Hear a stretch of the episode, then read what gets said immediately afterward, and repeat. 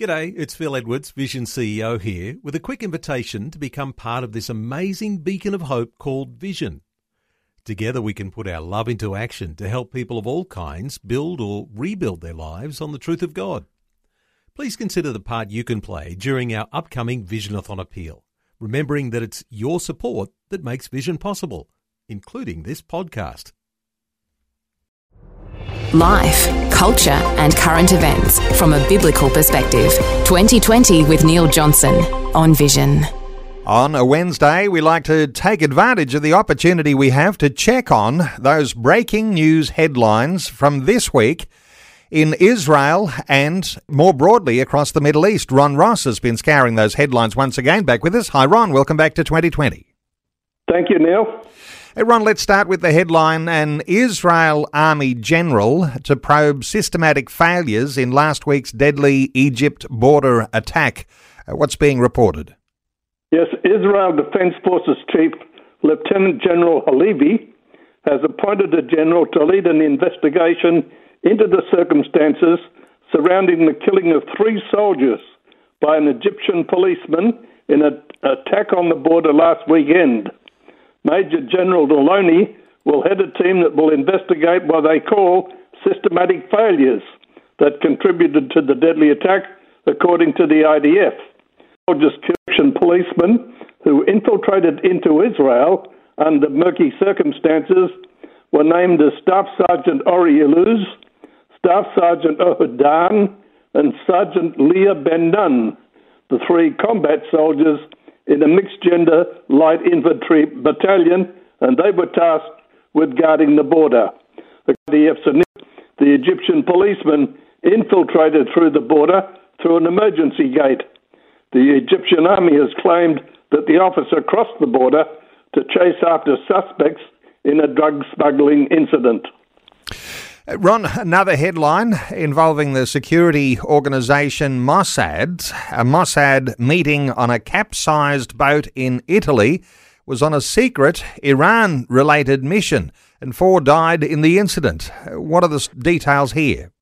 Yes, a secret meeting between Mossad and uh, Italian intelligence personnel ended in tragedy when the boat they were on capsized earlier this week and was held with the purpose of preventing Tehran from obtaining advanced unconventional weapons, according to the Italian La Repubblica newspaper. Four people were killed when the yacht sank, including one former Mossad agent. The ill fated yacht carried a total of 24 individuals at the time, including two crew members and 22 passengers. Initial reports had said the groups had gathered to commemorate a birthday but other reports later said it was a high level intelligence meeting.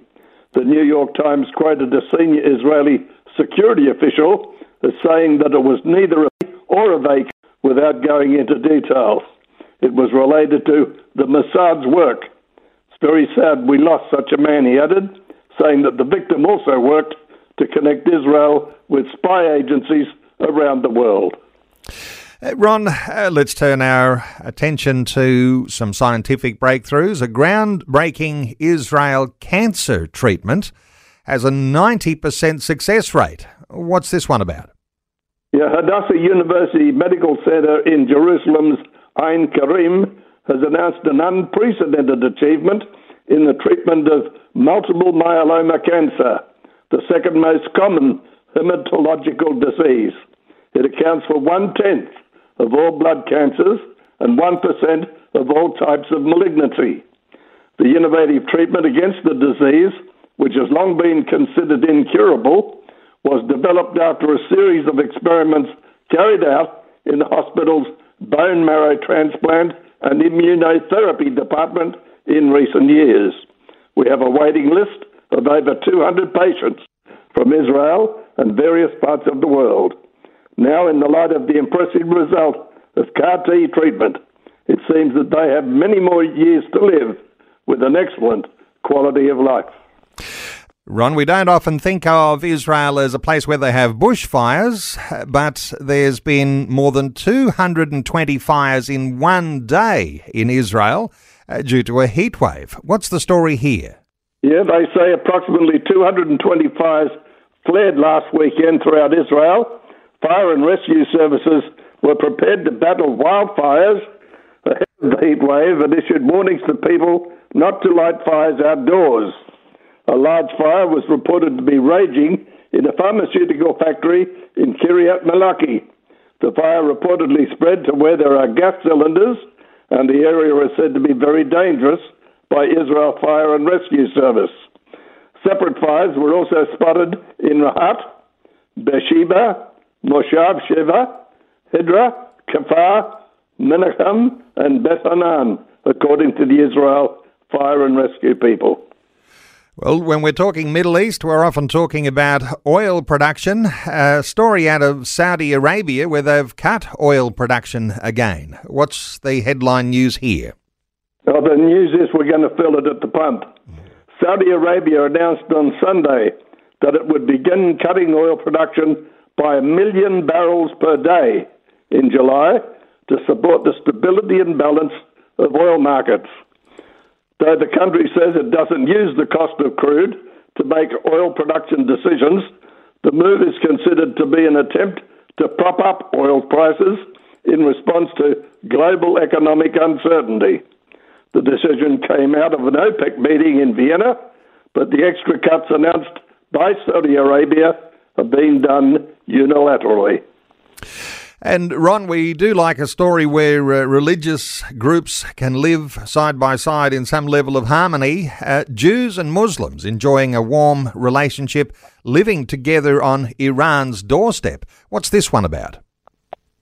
Yeah, the Jewish community in Azerbaijan, the country that borders Iran, is about 20,000 to 25,000 strong and consists of the descendants of a community that has existed in the country for over 2,000 years, according to the Chabad emissary in Azerbaijan. In an interview, Rabbi Siegel, who is also the country's chief Ashkenazi rabbi, said that there have always been good relations between the Jewish community and the Azeri people. Despite the majority of the population being Muslim, you don't feel it on the streets. I walk around with a kippah, a traditional attire, and people greet me and say, Shalom. There's no concern, no anti Semitism. I've been living in Azerbaijan myself for 13 years, and there is a genuine, warm relationship, not only between the Azerbaijani government and the Jewish community and the Jewish people, but also between the Azeri people and the Jews and Israel. The rabbi said the community is not small, and community life is bustling. Uh, Israel President Isaac Herzog will visit Azerbaijan on a state visit this weekend.